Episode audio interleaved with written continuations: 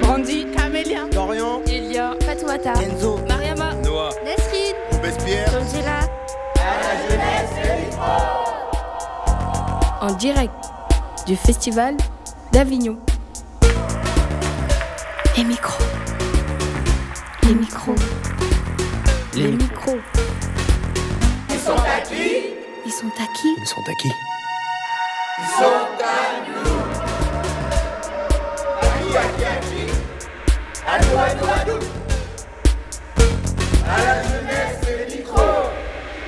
Bonjour et bienvenue dans cette dixième et malheureusement dernière émission de À la jeunesse les micros. Je m'appelle Fatoumata Karamoko et pour ceux qui nous écoutent depuis le début, j'ai eu l'honneur de présenter la toute première émission et c'est avec plaisir et encore une fois avec honneur et joie que je présente cette dernière émission. Quel instant, quelle personne, quelle rencontre, quelle histoire ont changé votre vie? Aujourd'hui, on parle des trajets qui ont fait de nous les personnes que nous sommes maintenant. Pour échanger sur ce sujet, on reçoit deux invités. En première partie d'émission, Laura Adler, une journaliste, biographe, essayiste, éditrice et productrice de radio et de télévision. Dans la deuxième partie d'émission, on reçoit Rebecca Chaillon, une journaliste, autrice, metteuse en scène, performeuse et comédienne.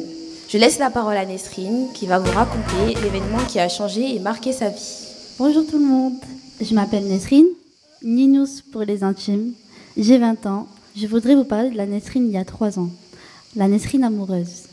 Avant, je ne voulais pas parler, mais j'ai besoin de passer ce cap. Nesrine a 17 ans, elle s'en fout royalement des hommes, elle a le mot de One Life, zéro règle, elle danse tout le temps, ne dort jamais, elle parle avec tout le monde et le danger n'existe pas. Et elle profite de la vie. Et puis un jour, elle croise un garçon en soirée. Il a 17 ans aussi. Il est déscolarisé comme elle. Il n'a pas de boulot. Il est brun, petite moustache, barbe, cheveux longs, plaqués en arrière, peau bronzée. Il a la carrière solide et rassurante. Avec lui, ça va être la première fois de tout. Premier amour, première vie en couple sous le même toit, premier voyage à deux. Les souvenirs sont flous. Je vais dire je en fait. Je regarde les vieilles photos et je me rappelle des débuts avec lui. Je retombe sur les snaps où il m'avait fait l'anniversaire surprise organisé pour mes 18 ans, les souvenirs d'Halloween et les soirées en famille. On était amoureux, on n'arrivait pas à être séparés. Au début, tout se passait bien. Jusqu'à que je commence à être euh, angoissée, à me sentir naïf. Il savait comment m'avoir avec son langage. Au début, par exemple, si je me maquillais, si je me maquillais qu'il me demandait pourquoi, je me faisais la belle. Alors, pour pas m'embrouiller avec lui, je me suis mise à sortir en pyjama. Et puis pendant un an, j'ai arrêté de danser. Je me rappelle même plus. Je me souviens plus de- des premiers coups quand il m'a frappé. Les coups et la violence ont pris toute la place dans mon couple. Moi, dans ma tête, l'amour, c'est pour le meilleur comme pour le pire. Alors je me bats pour faire tenir ce couple en me disant qu'un jour, tout va s'arranger et que je vais réussir à le faire changer. J'étais perdue. C'était paradoxal. D'un côté, je me sentais heureuse dans ses bras et en même temps, je souffrais. J'avais l'impression que c'était normal de souffrir. À la fin, notre relation, je me suis retrouvée trois fois à l'hôpital en deux semaines. Je me levais, puis je retombais. Je sentais mon corps partir avec les coups. Ma raison m'a réveillée. Elle m'a dit de choisir. Et de choisir entre la vie ou la mort. Je n'arrivais pas à le quitter, mais j'ai eu un déclic. Ça m'a fait beaucoup de mal. Aujourd'hui, je me dois d'être fière d'être partie de cette relation toxique. Aujourd'hui, il restera mon premier amour. Il fait partie de ma vie, de mon histoire. Je me demande pardon, je me pardonne. Maintenant, je me suis fait une promesse, c'est d'avancer, même si ça me paraît impossible. Et merci maman pour ce soutien. Merci Nesrine. Ça n'a pas été facile pour elle d'écrire euh, ce texte. On a bien galéré, mais finalement, elle a réussi. Félicitations. Et tu peux être fière de toi. Et avant. Avant de rentrer dans le vif du sujet et d'accueillir Laure Adler, on va écouter une micro-enquête qu'on a réalisée dans les rues d'Avignon. Les micros. C'est pour la micro-enquête? Les micros. Les micros. Ça a changé ma vie. Ils sont à qui Ils sont à qui Est-ce que tu peux nous raconter ce qui a changé ta vie? Les dessins animés. Pourquoi? Parce que. Non, je, je plaisante. hein. C'est quand j'ai raté, euh, j'ai raté mon BTS. Ah madame, je me rapproche. un échec est vraiment un échec à partir du moment où tu te reposes cet échec-là et tu vas pas plus loin dans ta vie. Mais step by step, je vais réussir à remonter cette pente-là. C'est plus un échec. C'est bon, reprends David. Après le deuxième, c'est le théâtre. Ah, c'est le théâtre. C'est le théâtre. Franchement, ça c'est une belle aventure. Mais ça, je peux pas trop expliquer. De une, ça m'a permis de m'adapter aux gens, de m'ouvrir, de plus avoir une pensée restreinte, de plus juger les gens par rapport à leurs apparences, et aussi de comprendre leurs histoires. Et aussi de, de les découvrir. Et c'est tout. Non, mais- Quel événement a changé votre vie ou les personnes que vous avez rencontrées?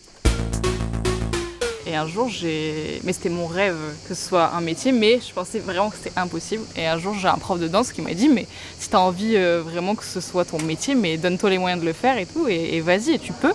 Et aujourd'hui, c'est mon métier. J'ai divorcé. Voilà. Et ma nouvelle vie me comble tout à fait. Voilà. Bah, vous tombez au bon moment parce que ce soir c'est notre dernière. Et euh, on voulait vous poser une petite question. Est-ce qu'il y a un événement ou une rencontre dans votre vie qui a changé votre façon de voir les choses Euh, je suis prof d'art plastique et en fait euh, j'ai eu un prof euh, de philosophie en terminale qui m'a donné le goût de l'art. Donc voilà, c'est lui sans doute qui euh, a fait ce que je suis devenue aujourd'hui. Donc euh, voilà. Bonsoir tout le monde, j'espère que vous allez bien. On est heureux de vous accueillir ici au cloître Saint-Louis. On est heureux d'avoir un public aussi grand et aussi beau. Merci beaucoup. Et on est au plateau avec Nisrine, Elia, Robespierre, Noah, Brandy et Fatoumata. Et euh, aujourd'hui, euh, je voulais vous demander euh, qu'est-ce que vous avez pensé de ce micro-enquête et vous réagissez comment à ces réponses? Bonjour à tous. Moi c'est Noah déjà. Je remarque qu'il y a beaucoup de trucs positifs. À part euh, peut-être pour le divorce, je remarque qu'il y a beaucoup de, de trucs quand même euh, un peu. euh, Mais le divorce, c'est positif, hein? Oui, non, mais enfin, oui. Pour cette dame, oui, mais pas pour tout le monde. Mais euh, je remarque que c'est pas mal des trucs qu'on fait avancer les gens, alors que parfois euh, il y a des événements dans la vie ou quoi que ce soit. C'est pas forcément toujours positif, mais sinon, dans l'ensemble, euh, la micro-enquête est très bien, vu qu'une partie, c'est moi qui l'ai faite. Oh, le mégalo Moi, je pense que, euh, en gros, là, sur la micro-enquête, on voit que le négatif peut se transformer en positif. Genre, par exemple, euh, divorcer, c'était négatif au début, mais maintenant, c'est positif pour elle. Et qui dit que c'était pas positif dès le départ Ah, Vous avez 4 heures. Mais moi, par rapport aux micro-enquêtes et tout, ben, quand je suis partie demander aux personnes dans la rue euh, qu'est-ce qui a changé votre vie, on parlait beaucoup de profs ou quoi, mais je pense que on m'a pas parlé de d'expérience personnelle. C'est-à-dire que c'est quelque chose de très intime en vrai. Euh, par exemple, moi, je pense que ce qui a changé ma vie, c'est quand j'ai compris que j'étais une femme noire, grosse, et que je prenais beaucoup de place, quoi. Je pense que ça, ça a changé vraiment la trajectoire de toute ma vie, et que bah, je dois vivre avec ça et en fonction de ça. Après, je pense que nous sommes tous assez jeunes ici autour de la table. Donc, je sais pas si vous, vous avez un truc qui vous a fait penser que votre vie a changé, un événement qui vous a fait penser que avant et après, ce n'était plus du tout la même chose. Ben, je pense que le premier de tout, c'est qu'on est né, quoi. C'est le premier. je pense que c'est assez intéressant le fait de naître. Euh, Bandit Euh, moi, c'est une rencontre. Une rencontre. euh, j'ai rencontré une fille et euh, j'ai tout de suite compris que bah, mon orientation sexuelle, en fait, tout simplement. Let's go Et toi, Elia? Moi, c'est le jour où euh, j'ai eu un accident de voiture et j'ai compris qu'en fait la vie était courte et qu'il fallait la vivre intensément sans se préoccuper de la vie des gens. Alors moi, dans mon cas, c'était, euh, bah, j'ai dû, je suis, suis pas né en France, comme Laura Adler. Euh, elle est née en Afrique comme moi. Nous sommes tous les deux africains. Euh, moi, je suis, je suis né en Centrafrique et bah, ce qui a vraiment radicalement changé ma vie, ce qui nous a poussé à, venir en France, c'était la guerre civile. ce qui nous a poussé à venir en France et donc qui a complètement changé la trajectoire de ma vie. Euh, c'est vraiment euh, le choix de mes parents de, de me faire venir en France euh, à cause de la guerre civile parce que les choses commençaient à devenir vraiment insoutenables là-bas. Et donc, bah, pour ma sécurité, je ne sais pas, peut-être pour mon avenir, ils m'ont fait venir en France. Donc, bah, avant et après, c'était pas du tout la même chose. Pour finir, moi, c'est- pas, c'est pas ce que je voulais raconter à la base, parce que ce que je vais raconter là, je trouvais que c'était un peu personnel, mais bon, j'ai quand même envie de le raconter. Euh, c'est quand mon frère a eu un accident de voiture et qu'il aurait pu euh, clairement y rester. En fait, pendant plusieurs mois, il était euh, à l'état de, de légume. Et c'est la première fois que, que je l'ai eu au téléphone, qu'il pouvait même pas aligner deux phrases. Ça m'a fait un putain d'électrochoc, tu vois. C'est vraiment. Je suis un gars, je pleure jamais. Là, j'ai pleuré toutes les larmes de mon corps et tout. Et déjà que j'étais euh, un peu glacial et solitaire, ça m'a rendu encore plus, euh, encore plus euh, un peu brut entre guillemets que, que ce que je l'étais. Et ça a aussi renforcé ce côté où je fais attention, très attention à la sécurité. Pour ma part, c'était pas, euh, c'est pas quelque, enfin, je peux pas dire que ça a changé ma vie, mais ça m'a fait justement prendre conscience que, bah, on est là un jour, mais on n'est plus là le lendemain. C'était un jour où on travaillait, euh, on allait euh, quelque part avec euh, mes collègues et tout. J'étais toute seule en voiture et j'ai fait une, euh, une mauvaise erreur euh, avec euh, du coup ma voiture et j'aurais pu me retrouver justement dans un accident hyper grave et je m'en, je m'en étais pas rendu compte au début. Et quand je suis rentrée chez moi, je suis bichou là. Pleure pas. T'as le droit de pleurer, mais pas ici. Quand tu seras chez toi. Oh ma vie. Don't cry, baby girl. Oh non, pleure pas. Tu vas me faire chialer. On va trop chialer là ce soir, c'est pas possible. On pense que c'est pleurer parce avec que- nous, mais chez Parce que vous, c'est la même. dernière, c'est pour ça, c'est la pression qui redescend. non, mais quand je suis rentrée chez moi, en fait, je me suis rendu compte que bah, ce jour-là, ça aurait pu très mal finir pour moi. et- Michel. Non, mais ce soir-là, je me suis rendu compte que finalement, ça aurait pu très mal se finir pour moi et que bah, ma vie, elle, elle vaut rien, en fait, euh, et qu'il faut que je réalise ce que je veux réaliser. Et en fait, ça, je l'ai raconté à personne, vraiment. J'étais toute seule dans ma chambre, en train de pleurer comme une gamine. Mais vraiment, ce- c'est rien. Vraiment, c'était un- enfin, quand même quelque chose parce que j'aurais pu très mal finir. Mais, euh, mais à ce moment-là, je me suis dit, il faut que je réalise mes projets et il faut que je sois sérieuse dans ce que je fais. Et enfin, voilà. Et je voulais pas les- pleurer, j'ai trop le seum.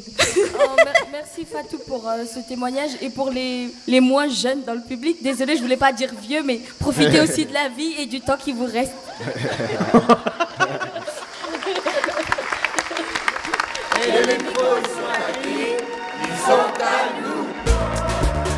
En direct du festival d'Avignon.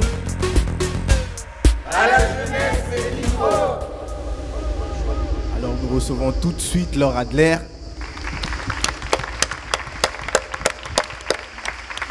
Bonsoir. Bonsoir Laure Adler. Alors avant de commencer, je tenais à vous dire que je suis un très très grand fan. Euh, Je suis très honoré. Alors vous êtes né en Afrique, co- comme je l'ai. Bah non, J'aime bien. non, je, je suis arrivée en Afrique à, à l'âge de 15 jours. J'étais pas À très vieille, Ah. mais hélas, Ah, contrairement à mes arrivée. deux sœurs, je suis née à Caen, dans le À Calvados. Caen. Et donc c'est après j'aimerais bien tricher, mais j'y arrive pas. Et donc vous êtes né euh, à Caen et au bout de 15 jours vous avez déménagé euh, en Guinée. Enfin, c'est ma mère qui a déménagé. Je suis pas partie toute seule en Afrique. hein. Ouais, je pense à 15 jours c'est un peu compliqué quoi. C'est ma avez- mère qui a décidé de prendre le bateau. Enfin, comme je suis l'aînée, Mhm. elle a pensé que dans le pays où mes parents habitaient, qui était la Guinée, à Conakry, euh, pour le premier enfant, il fallait qu'elle aille euh, accoucher chez sa propre mère, qui vivait à Caen. Mais pour mes deux autres sœurs, qui sont nées après moi, elles ont eu la chance de naître euh, à Conakry. Mais franchement, je préférais être née à Conakry. Mais je ne peux pas vous mentir. Alors pourquoi vos parents ont choisi de, de partir vivre en Afrique? Ben, parce que mon père était ingénieur agronome, il s'occupait des plantes, il s'occupait des arbres, il s'occupait de la terre. Et à l'issue de la guerre, il a été engagé dans une société qui n'existe plus maintenant, qui s'appelle la Société des Potasses d'Alsace, qui, comme son nom l'indique, euh, avait son siège euh, en Alsace et qui vendait des engrais. Et mon père euh, avait fait des études d'agronomie et il avait envie d'aller le plus loin possible dans le monde. Et on l'a engagé. Il avait 22 ans. Il avait rencontré celle qui allait devenir ma mère 48 heures avant. 48 et, heures Et ils sont partis tous les deux en Afrique. Ils se sont mariés en Afrique et Ils ont commencé leur vie en 46 en Afrique. Waouh, ça veut dire que vos parents se sont rencontrés 48 heures avant de partir en Afrique. Exactement. Ah, on peut dire que ce sont des Mais aventuriers. moi, je, ouais, mais je me demande si si, justement euh, le fait que mon père ait proposé à cette jeune femme de partir en Afrique, alors qu'à l'époque elle était sténodactylo à Paris et que c'était pas l'âge de la majorité, elle a rien demandé à ses parents, elle a pris un avion, elle est partie avec celui qui allait devenir son mari. Je pense que l'aventure l'a beaucoup excitée. Mon père tout seul, je sais pas, mais l'Afrique plus mon père, là ça prenait c'est autre chose, ouais. C'est complètement autre chose. Alors, euh, vous êtes une très grande figure euh, de la radio française. Non. Si, quand même, Non, un peu. non. Vous êtes, vous êtes quand- Parce que vous êtes très jeune et trop gentil. Non, c'est pas ça. Moi, maintenant, à chaque fois qu'on me parle de radio, je ne pense à personne d'autre qu'à vous. 50 ans de carrière, quand je même. vais vous en présenter des gens très bien. Vous les connaissez pas assez. Hein Oui, mais franchement, je trouve que pour l'instant, vous êtes ma préférée. On va dire Bah, ça je pour suis l'instant. très touchée. Alors, vous êtes une. Parce que je suis très vieille. Non, pas du tout, pas du tout. En fait, un peu avant de commencer, euh, on m'a un peu raconté en votre méthode de travail que je trouve qui est très stylée pour moi. En fait, on m'a dit que souvent vous ne prépariez pas vos entretiens.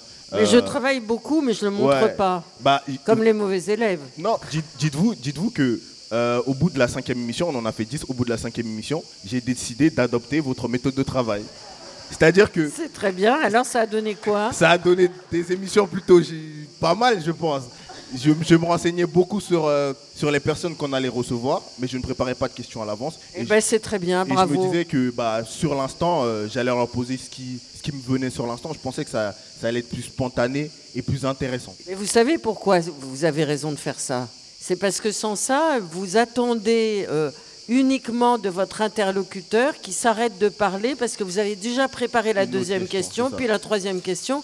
Donc il ne se passe rien puisque c'est une autoroute de parole. C'est ça. Alors que la rencontre, on ne sait pas ce qui va se passer. On n'a pas le temps d'approfondir vraiment les sujets ou des fois même partir sur complètement autre chose. Et je trouve que c'est ça qui est intéressant, de partir peut-être euh, d'un thème, du- d'un sujet. et Je peux partir sur quelque chose d'autre? Euh, si vous pensez que c'est très intéressant, allons-y. Oui. On peut, merci. on peut essayer. Let's go. Ben, je voudrais parler de ce que j'ai ressenti pendant que je vous ai écouté. Avec, J'étais euh, très émue. plaisir. J'étais très émue parce que je sais ce que ça veut dire de pouvoir énoncer par des mots ce que vous avez traversé comme épreuve.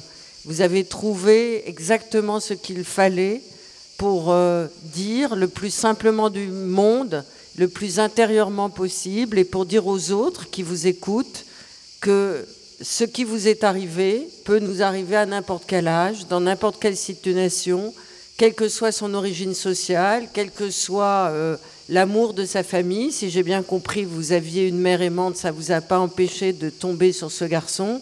Par contre, j'avais une petite question à vous poser. Oui. Vous avez dit, je me suis pardonné. Eh bien, moi, je ne suis pas d'accord avec vous.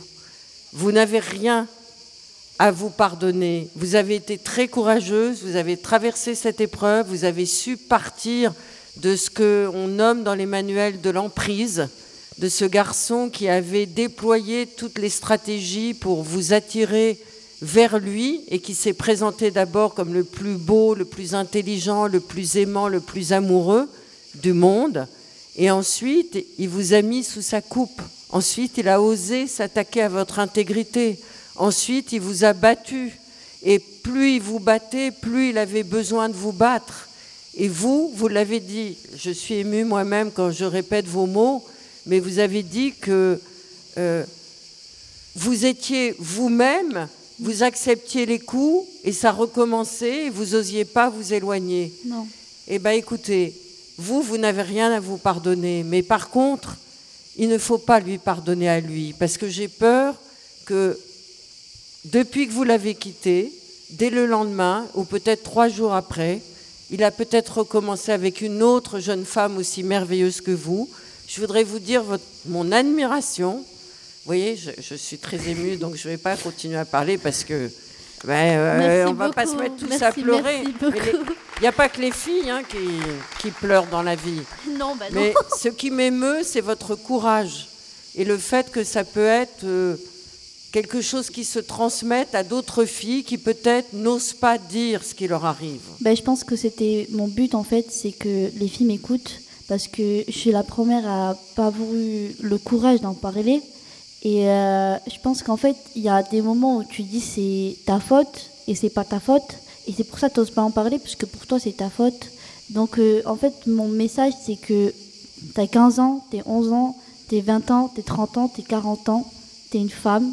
Et qu'un jour, ben, même si tu restes, tu restes, tu restes, ben, en fait, euh, un jour, tu vois que ton corps est en train de partir avec les coups. Et le fait que quand ton corps part avec les coups, ben, ta vie, elle part avec. Et tu risques de mourir. Ton honneur jour. et ta Oui. dignité voilà, aussi. tout part avec. Et en fait, euh, un bon, d'un moment, tu te respectes même plus toi-même.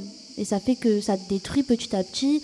Et tu détruis ton corps. C'est pas que ta vie, c'est que tu détruis ton corps. Et si, si t'as plus de corps, t'as plus de vie, t'as plus de travail, t'as plus rien.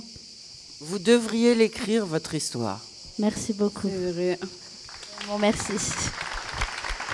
Et du coup, Laure, en parlant. Parce que quand on trouve les mots, on trouve l'issue. Oui, c'est vrai. On retrouve sa propre liberté. Ça permet de se libérer d'un Et il y poids. a tellement de violence vis-à-vis des jeunes femmes et, et tellement de silence aussi, parce que nous, euh, les femmes, quel que soit notre âge d'ailleurs, mais ça nous arrive moins quand on est vieille, au moins c'est un privilège, hein, euh, mais euh, on, on pense toujours que c'est nous qui sommes coupables.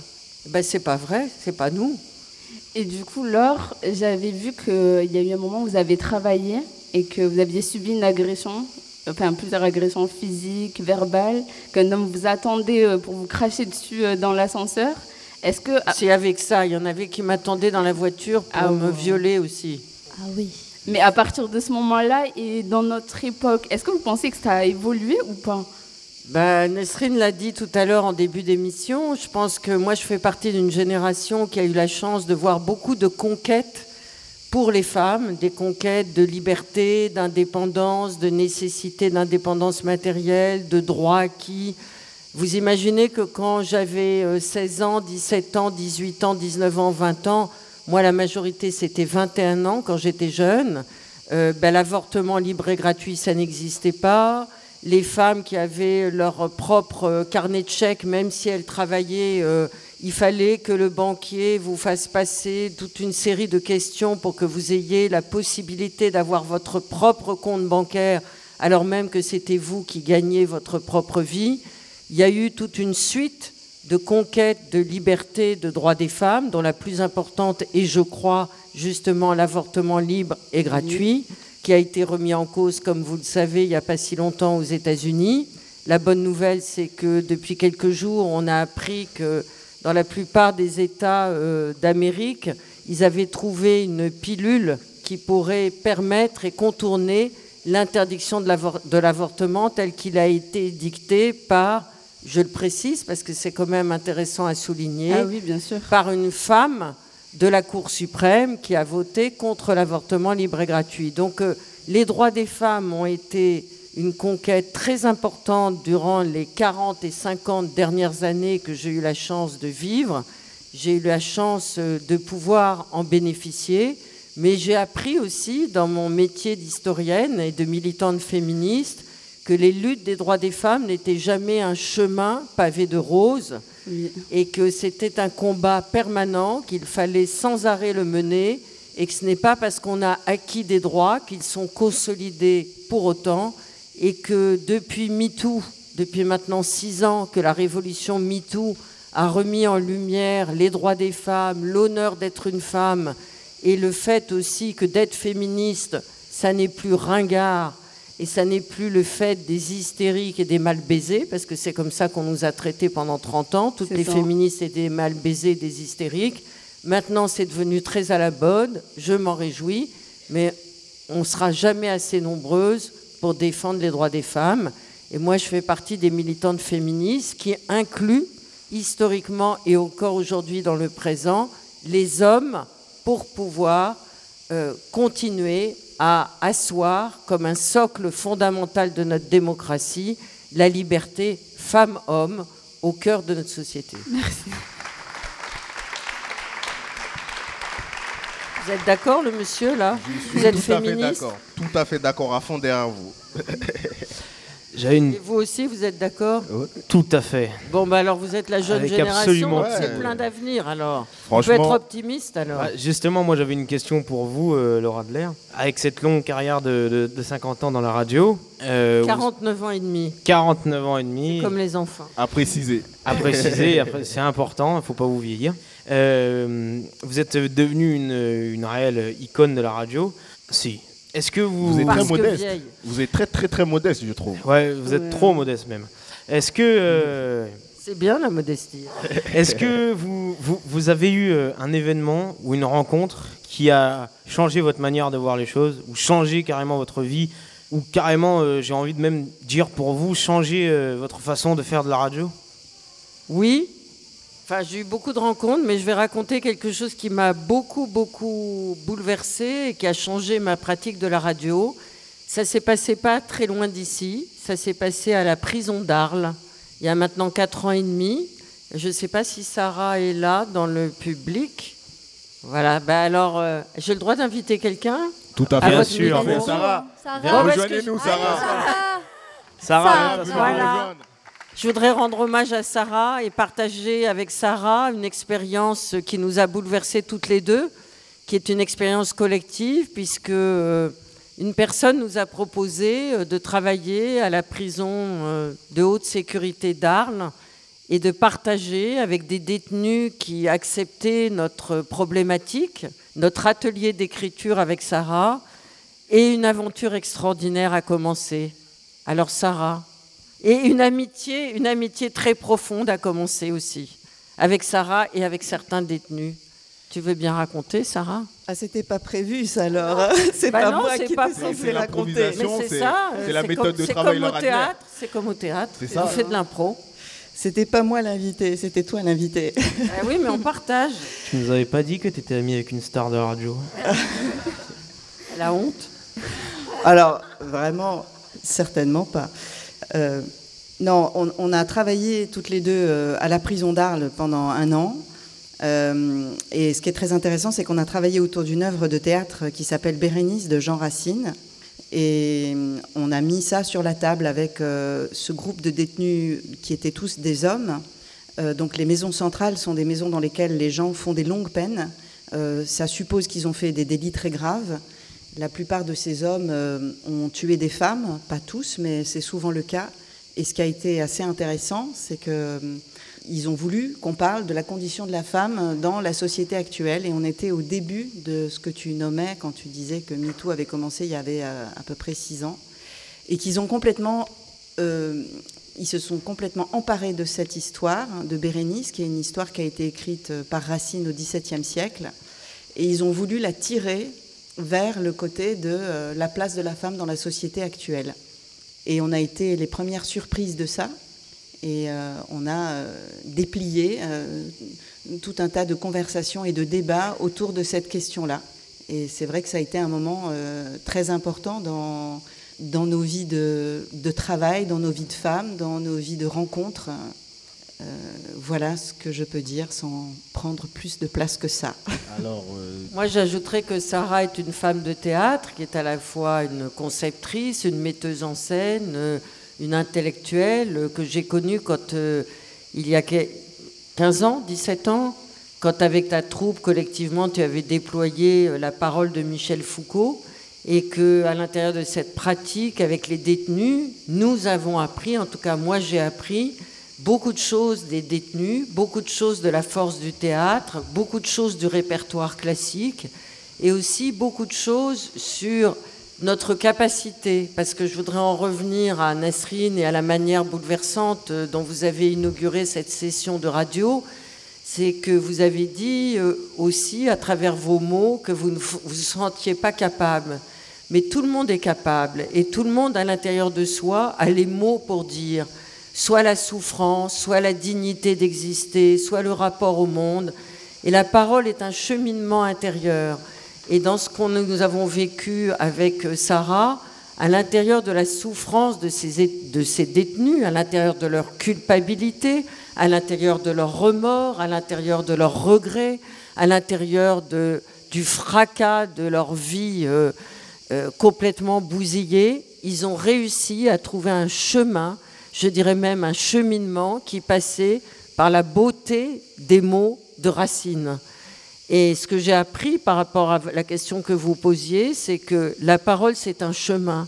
La parole, c'est une voie, VOIE, pas seulement VOX. C'est un cheminement et tout le monde est capable de dire son rapport au monde du moment qu'on sache écouter et respecter chacun des autres qui nous parlent.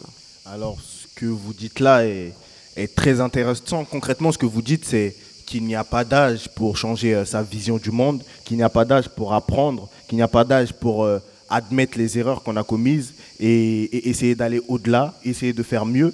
Et j'ai une question qui me tient particulièrement à cœur parce que c'est à propos du monde dans lequel nous vivons en fait. Il y a le monde que votre génération nous a laissé à nous. Il y a ce monde-là et j'aimerais vous demander en fait, qu'est-ce que vous pensez du monde que vous nous avez laissé? Parce qu'il y a pas mal de gens qui, qui sont des générations au-dessus de nous, qui sont encore au pouvoir aujourd'hui, et on les alerte sur l'état de notre monde. On ne veut pas du monde qu'ils sont en train de, concrètement de créer, mais ils, ils continuent à le créer quand même. Et donc, j'aimerais vous poser la question, qu'est-ce que vous pensez du monde que, que vous allez nous laisser? Alors vous voulez parler des boomers, on nous appelle les boomers, c'est-à-dire c'est nous qui sommes responsables de l'état du monde. Alors au début, quand j'ai vu euh, ces jeunes que j'admire beaucoup, notamment pour la lutte pour le climat, qui ont commencé à déployer leur activisme dans toutes euh, les rues des grandes capitales euh, du monde pour nous alerter sur l'état de la planète légitimement, je me suis dit, mais nous, on ne savait pas. Alors je me suis dit, mais t'es complètement conne, tu te défausses, quoi. C'est comme si tu n'étais pas responsable. Mais c'est vrai qu'on ne savait pas. C'est vrai qu'on ne savait pas, mais c'est vrai qu'on nous l'avait dit quand même. Je me souviens que quand j'avais 18-19 ans, parce que j'ai commencé la radio très jeune, complètement par hasard, j'ai interviewé un monsieur qui s'est présenté à la présidentielle, qui s'appelait Monsieur Dumont, René Dumont. C'était un écologiste avant l'heure il s'était présenté à la présidentielle parce qu'il voulait alerter l'état euh, du monde, des Français, sur les problèmes de climat, sur les problèmes de pollution. Personne ne l'écoutait et tout le monde se moquait de lui. Donc il y avait des gens qui commençaient à nous alerter, mais nous ne les entendions pas. Alors maintenant, le monde qu'on vous laisse, on n'a pas voulu volontairement vous le laisser détériorer. On n'a pas voulu vous laisser des décombres. On n'a pas voulu vous laisser un monde qui va si mal. Je m'en excuse et je pense qu'au nom de notre génération, nous sommes très nombreux, parce que je ne suis pas seulement mère, je suis grand-mère aussi. Et j'ai vraiment mal de l'état du monde pour mes petits-enfants et aussi pour mes enfants. Mais par contre, je pense que votre jeunesse nous apprend beaucoup. Vous inventez des rapports au monde que moi, personnellement, à l'âge que vous aviez, je n'étais pas capable de faire. Vous articulez des révoltes, vous dites avec sincérité et loyauté ce que vous voulez dans l'avenir, vous y arrivez de manière extrêmement cohérente, extrêmement citoyenne, vous êtes dans quelque chose qui va vous donner une force de plus en plus grande parce que vous êtes dans le collectif, vous êtes dans la considération de chacun d'entre vous, je voudrais redire mon émotion quand vous avez dit votre texte. Vos amis ici présentes, IES, sont venus vous prendre dans les bras, vous toucher, vous, vous dire qu'elles étaient dans le même cercle de parole. Vous avez découvert une solidarité que nous avons mis des années à découvrir dans le militantisme féministe. Et donc nous attendons de vous que, vous que nous changions, que vous changiez. Mais on sera l'arrière-garde, mais on sera là pour essayer de, d'alimenter vos révoltes et d'être là à notre place et pas à votre place, parce que nous avons trop de place, nous les vieux, à l'intérieur de la société, et nous ne donnons pas, mais pas seulement moi, les générations aussi des cinquantenaires et des soixantenaires, pas assez de place à votre jeunesse. Nous avons peur des jeunes, nous déconsidérons les jeunes, nous ne leur donnons pas assez de responsabilité et il faut le faire et de manière urgente et nous avons confiance en vous. Merci, merci, merci beaucoup Laura Adler de nous avoir accordé cette Et interview. regardez les magnifiques femmes dont j'ai vu le merveilleux spectacle. Et... non, non, rougissez pas. Merci, merci, mesdemoiselles. Merci de nous avoir accordé cette interview. Je vous invite à rester avec nous dans le public, juste là. Euh, je pense que vous pourrez reprendre la parole euh, quelques fois, ce sera intéressant. Et, et j'invite Noah tout de suite à, à passer euh, à l'interlude musical. Avec plaisir. Donc ce soir, on a le plaisir d'accueillir euh, au cloître Saint-Louis Chloé Lannes. Donc bonsoir Chloé. Bonsoir. Donc vous avez euh, l'immense honneur d'être euh, la musicienne pour notre dernière émission. Le micro est à vous, vous, pou- vous pouvez commencer euh, la, la musique. Bah, merci. merci beaucoup.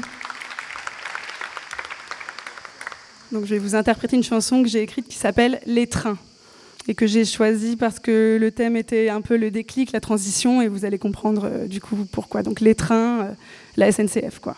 Vous avez compris. Est-ce que je sonne au ukulélé? Super. Je cours derrière ma vie. Je suis encore en retard, mon billet me l'a dit. Je parcours le pays. Il y aura bien un endroit où mon corps me dit oui. Le TGV numéroté à destination d'une maison. Départ à une heure de hasard. Partir à voix qui s'inventera. Nous rappelons aux rêves passés, accompagnant les voyageurs de ne pas monter, s'il vous plaît, dans les voitures à vapeur. Je pensais que tu m'aimais, j'y ai cru que tu craquerais. Ça résiste et j'en tremble de manque, de manque. Je pensais que tu craquais, j'y ai cru que tu m'aimerais. Sous mon siège, il me semble, ça tangue, ça tangue. J'ai le corps dans le calme lent des wagons endormis. Ça piaillait, ça gémit. Au loin une voix, et si c'était lui? Bonjour mon ami, mon amour. Contrôle des billets, s'il vous plaît. La voiture bar vous offre à boire si vous sortez de mes pensées. Mesdames, messieurs les voyageurs, nous avons un peu déraillé et laissé passer quelques heures et même la moitié d'une année. Je pensais que tu m'aimais, j'y ai cru que tu craquerais. Ça résistait, j'en tremble de manque, de manque. Je pensais que tu craquais, j'y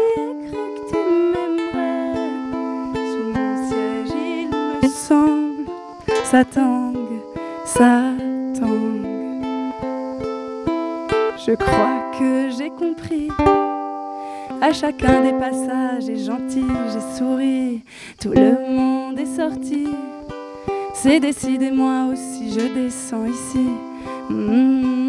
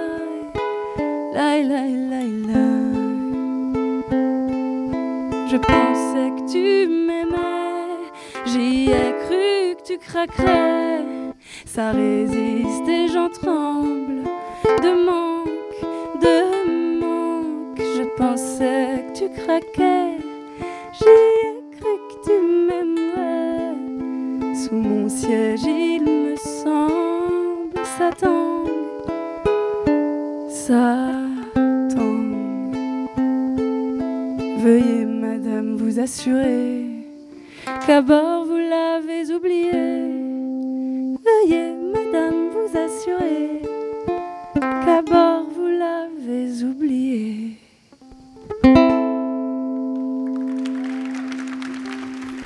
Merci. Merci beaucoup Chloé euh, Merci, Noah. pour cette euh, très belle chanson. On va tout de suite passer à la suite et encore merci. Je vous souhaite une très bonne soirée. Ben, Merci.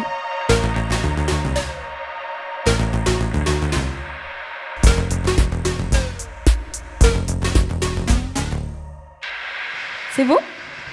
Ah, merci. Euh, Rebecca Chaillot, vous pouvez venir vous, euh, vous installer.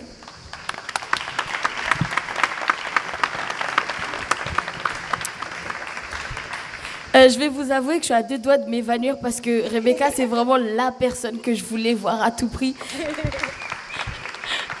Euh, ben, je pense que vous inspirez beaucoup de femmes. Merci en tout cas pour tous les travaux, même si c'est dur, même si c'est pas facile, même s'il y a des racistes des fois dans la salle. Merci pour tout. Moi, j'étais là hier dans la salle et il s'est passé quelque chose d'extraordinaire, c'est que ben, le public s'est mis à se fight devant nous. Moi, j'étais assise confortablement sur un canapé réservé spécialement aux femmes noires et afrodescendantes. Comment vous dire j'ai profité de chaque seconde euh, ben, est-ce que vous pouvez me raconter comment vous, avez vécu ça? La soirée d'hier soir? Waouh euh, bah Déjà, c'est un spectacle qui est hyper éprouvant euh, et hyper jouissif à jouer parce que on y va et on se dit qu'on va au combat quelque part et que, on va, euh, que ça va nous coûter quelque chose, qu'on va y laisser un bout de notre peau, de notre voix, de notre histoire et qu'on va vraiment grandement euh, oui, partager ça avec euh, un public et que ce public, il, me touche beaucoup d'une manière parce que c'est dans ce public-là que j'ai appris moi à faire théâtre. Donc euh, il y a un truc très fort comme ça et la soirée d'hier particulièrement, elle m'a, elle m'a bouleversée parce que d'un seul coup, enfin c'est pas que j'ignore que que ce qu'on fabrique là au théâtre, c'est très proche du réel, mais là il y a eu une ligne, euh, il y a quelque chose qui a basculé pour moi de fort et pour l'équipe, je pense, où, d'un seul coup on s'est senti euh, à la fois en danger, à la fois dans une sorte d'excitation et d'adrénaline de voir un public qui prenait parti, euh, que, que ce soit pour décider de s'en aller, de s'exprimer fort, de, de résister. Enfin, c'était, presque, euh, ouais, c'était presque euh, une agora énorme. je sais pas, des jeux de, des jeux avec des taureaux, quoi. Enfin, je sais pas. J'ai, vu, j'ai vu beaucoup d'images. hein. En tout cas, j'ai vu ma vie défiler un peu aussi. Là, on est au plateau avec Fatou et Brandy, et moi-même, Mariama, je suis une femme noire. On a pris le parti de reproduire un peu justement ce canapé euh, réservé aux afrodescendantes, etc. Et euh, on s'était dit pourquoi avoir pris ce parti pris-là, en fait? Ben, c'était important pour nous de, dire qu'on allait faire ce spectacle et qu'on allait essayer d'inventer une manière que ce soit pas juste un spectacle où on reçoit des choses et on est assis tranquillement ou pas tranquillement, mais euh, où les choses nous étaient servies comme ça sur un plateau de théâtre. Et on s'est dit qu'on allait mettre en jeu le point de vue de la même manière que, que tout ce qu'on a appris et tout ce qui nous a servi à fabriquer le spectacle, on l'a appris dans le milieu militant et universitaire et, voilà et que c'est là dans ce milieu là que j'ai appris la non mixité comme une des stratégies possibles pour euh, pour prendre pouvoir pour prendre la parole pour apprendre des choses. Et que ce soit dans, les milieux féministes euh, au début je comprenais pas forcément pourquoi on faisait ça puisque j'ai toujours essayé d'être euh, une citoyenne du monde et universaliste et très open sur tout et tout le monde je me suis rendu compte que dans ce tout le monde en fait tout le temps j'étais euh, à l'extérieur et que j'étais jamais sujet principal parce qu'en fait on, nous demandait toujours euh, d'aller vers la, pensée majoritaire ou d'aller toujours vers les gens qui étaient plus nombreux, plus forts, qui parlaient plus longtemps, enfin bon, tout ça.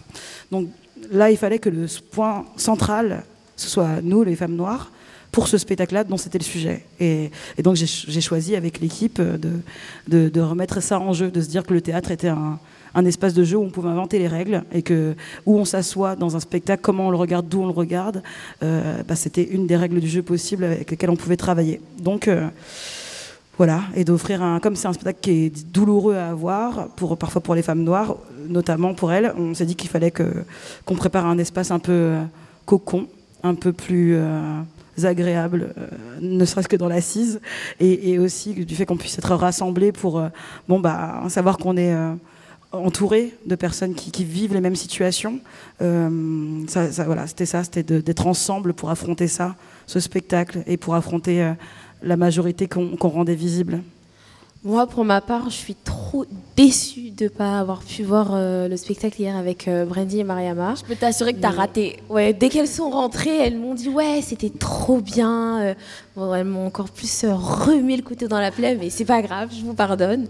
Mais finalement, comment on fait pour continuer à avancer, continuer dans ce domaine-là quand euh, en fait il n'y a pas beaucoup de gens qui nous ressemblent finalement?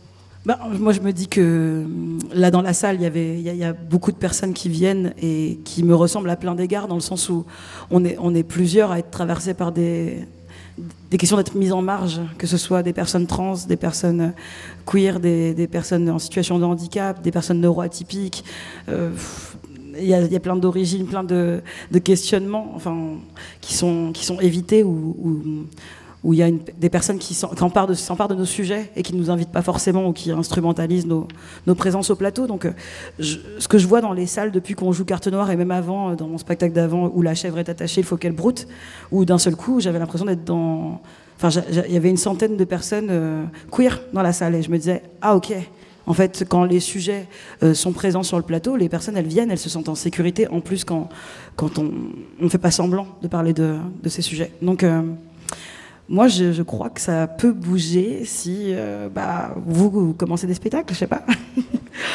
en tout cas, dans la salle, je sens que, que quelque chose se fait et, euh, et j'ai un petit peu de foi. J'ai juste un peu peur. Enfin, j'ai juste beaucoup peur, mais j'ai quand même la foi. Et moi, je viens du milieu du cinéma et en fait, euh, j'avais une question du coup en relation avec ça. C'est est-ce que tu as déjà envisagé de, bah, de faire des films euh, Parce que c'est ça que j'aimerais euh, voir. En fait, c'est exactement. En fait, la pièce, c'est marrant. euh, Moi, personnellement, le cinéma que je veux faire, c'est c'est ce que tu fais, tu vois. Et est-ce que, à ton déjà, première question, est-ce que tu envisages de faire des films? Et autre question, est-ce que euh, tu penses qu'on peut faire exactement la même chose, mais au cinéma?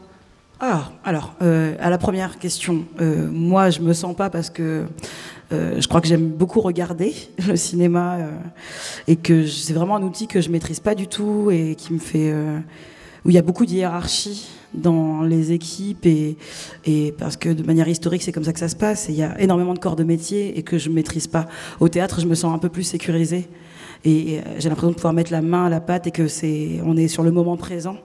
Et, dans le cinéma encore, euh, pour le moment, ça me fait, ça me fait peur, mais, mais on sait jamais. Euh, J'ai que 37 ans. Peut-être il y a un moment où je sentirai que c'est le média qu'il me faut pour avancer. Pour le moment, j'ai plus une orientation vers la boucherie, ce qui n'a aucun rapport, mais on ne sait pas. Pourquoi pas? Pourquoi pas une boucherie?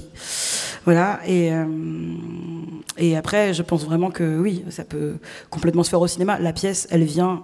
Euh, pour moi, est un, un des enfants ou des euh, filleuls de- du film d'Amandine Gay, Ouvrir la voie. Donc je me dis que oui, c'est possible. Après, ça, ça donnera pas le même résultat parce qu'on a une proximité avec le public et tu t'en, tu t'en sers d'ailleurs dans la pièce et j'ai trouvé ça super.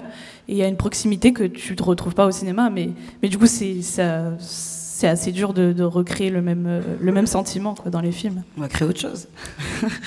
Et aujourd'hui, le thème, c'était la personne qui a fait changer euh, votre vie. Et pour toi, c'est qui J'espère que c'est pas un prof. hein. dit Bah non, non, c'est pas un prof, mais euh, non, bah, bah, je dis une personne parce que là c'était un événement, donc euh, Ouais.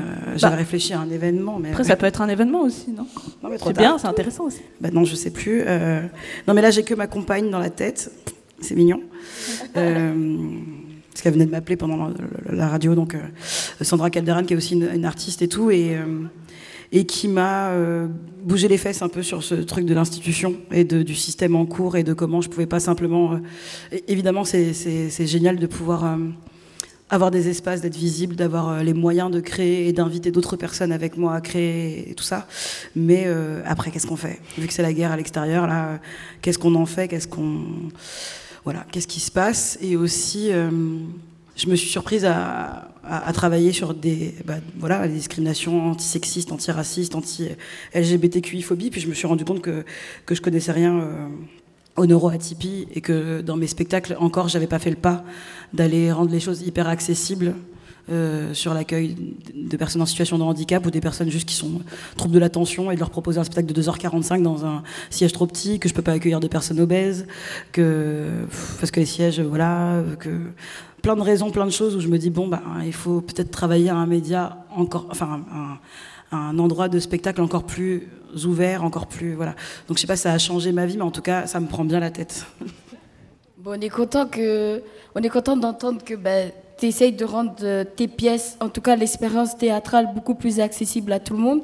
Mais justement, est-ce que tu vois, là, tu travailles le, on va dire la personne la plus détestée de la société, la femme noire. En tout cas, pas peut-être pas celle la plus détestée, mais celle qui subit le plus fort les violences de la société, parce qu'on dit que elle passe après l'homme blanc, la femme blanche, l'homme noir, et ensuite il y a la femme noire. Euh, C'est-à-dire que ben, moi, personnellement, j'ai découvert que j'étais noire ben, par une insulte, nègre, tout simplement. Et comment est-ce que toi, tu arrives à construire ou avoir une vision par rapport à des trucs super douloureux, quoi? Euh, moi, j'ai qu'une solution euh, pour le moment, c'est l'entourage. C'est-à-dire, euh, et, et je l'apprends aussi par mes aînés. Quand je parlais d'Amandine Gay hier, elle, elle m'a transmis plein de choses. Elle m'a dit voilà, il faut, faut absolument pouvoir s'extraire, il faut absolument pouvoir euh, se sauver des situ- de ces situations-là. Parfois, elle, elle a fait le choix, par exemple, de déménager à Montréal. Bon, moi, je suis pas encore prête à, à partir de la France, mais, mais par contre, euh, travailler sur, les personnes avec qui. euh, Enfin, travailler avec des personnes, en fait, euh, à tous les postes, pouvoir échanger tout le temps, tout le temps, se remettre en question et être OK pour se dire que tu n'as jamais la solution. Imaginer des espaces de soins. Moi, je, commence à me dire, ah oui, c'est vrai que carte noire, c'est éprouvant. Donc, qu'est-ce qu'on invente autour? Est-ce que, enfin, je dis des bêtises, est-ce que c'est d'aller à l'ostéo une fois par semaine ou quoi? Mais, mais c'est aussi des espaces de repos, de savoir dire non à certaines choses, à certaines demandes. Euh, et puis, de, moi, j'aime, je trouve une solution et un apaisement dans la transmission, dans le sens où je me dis que euh, voilà, on met un pied dans la porte, on laisse rentrer, mais aussi on donne des outils et des armes dès que possible pour que d'autres puissent s'emparer du discours et qu'on soit moins seul et puis responsabiliser les gens autour. Enfin, donc c'est, j'en suis là de mes petits euh, soupapes, ça et puis les crevettes. Bon, là, le sujet, il est un peu tendu. Je vois qu'il y a des gens qui sont assis vraiment raides dans leur chaise. On va se détendre et on va lancer la bonne pioche de Tanzila. La bonne pioche. La bonne pioche. Allez, je laisse les micros. Bonsoir. Ça va? Ça roule. Bref, on va jouer le bon pioche. Faut que je pioche? Euh, les règles sont faciles. Au piocher en hasardement, ils sont là. Et vous dites en 45 secondes à quoi elle vous fait penser? On Purée. commence. Ok, ok. Il n'y a pas de pression. hein. Wow, non, sans aucune pression. Le mot c'est voyage, Oh. au pluriel. Et je dis en 45 secondes à quoi ça me fait penser Ouais. Euh, bah, euh, ben, Peut-être euh, au fait qu'il. enfin, je reparlais de partir là. Euh, je pense que là, il y a besoin de sortir, euh, de sortir à l'extérieur, de partir, de partir en voyage loin pour regarder notre France. Waouh Euh, pour la regarder, euh, peut-être euh, parce qu'on a trop le nez dedans et peut-être on on se rend pas compte de ce qui est en train de monter, de ce qui est en train de nous arriver. Et je pense que depuis euh, depuis l'ailleurs, parfois c'est plus facile de regarder. C'est sais pas si hein. c'était. Ouais. Merci. Merci Tanzila. Merci. Merci. Au revoir. Et micro. C'est drôle que tu aies parlé de voyage parce que dans la première partie de la pièce, tu parlais des annonces exotiques qu'on pouvait recevoir en tant que personne racisée. Et toi, je voulais savoir, c'est quoi l'annonce que tu as reçue, toi? L'annonce que j'aurais faite moi? Ou la- Parce que du coup, dans, dans le spectacle, c'est vrai qu'on on lit des petites annonces d'un- d'une revue euh, afro, et où souvent on se rend compte qu'il y a pas mal de bah, d'exotisation des décors et de voilà. Et, en opposition, l'équipe euh, dit quelles petites annonces elle, voudrait mettre pour elle. Donc euh, moi, je dirais euh, femme noire, euh, 37 ans. en couple avec femme blanche et, et, enfant autiste, cherche le don d'ubiquité pour pouvoir vivre à la fois dans les Pyrénées et à Montreuil. Et cherche quoi d'autre Les Pyrénées Montreuil, t'es sûr Ouais, je sais. C'est pas, c'était pas moi qui ai choisi. hein. Euh, Qu'est-ce que je pourrais dire Elle cherche, non, elle cherche euh, euh, le confort, euh, la tranquillité, euh, les vacances euh, et le temps de faire un CAP boucherie. Le CAP boucherie compte beaucoup pour elle. Oui, ça compte beaucoup, je On te te soutient. Oui, oui, faire un truc avec mes mains. Hein Lui, il est déjà bouché, Noël Ah, est déjà bouché. Peut-être tu pourras faire une formation avec lui. Non, mais la nécessité de faire un truc avec ses mains, je crois, de faire un truc très concret qui, qui bouge. Alors, je sais que je suis pas trop à la mode parce que c'est plutôt le véganisme et tout. Et c'est vraiment bien. C'est vraiment une bonne idée. Mais juste, je crois qu'il y a il un rapport à la chair. J'ai un rapport à la chair et, d'où le théâtre aussi. Ben, merci pour toutes ces réponses. De rien. Merci, Ça merci nous a beaucoup. fait super plaisir. Un Merci super beaucoup.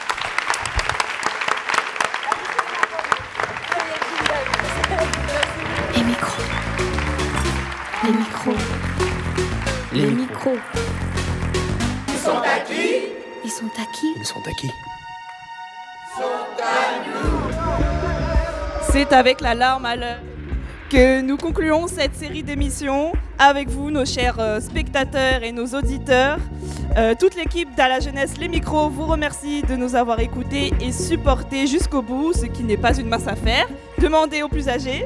Un grand merci aux jeunes de l'émission sans... Pardon, je ne sais plus parler, sans qui Debout tout le monde, s'il vous plaît, c'est notre dernière émission. Un grand merci Debout aux invités du jour. Alex, Rebecca viens. Laure Adler. Je vous aime, Laure Chloé Adler. Lannes, mais aussi à Kenzo, à Christophe, Rafi à la technique. Antoine, Antoine, viens là. Antoine. Antoine. À Camilia et Dorian. Jack. À Alexandre, Hélène, Antoine, Jacques, Jeanne, Sarah, Sonia, Mohamed, Aurélie et spéciale dédicace à Alia. Merci Alia. Big up. Les micros, ils sont à qui? Ils sont à nous. Les micros, ils sont à qui? Ils sont à nous. Merci beaucoup.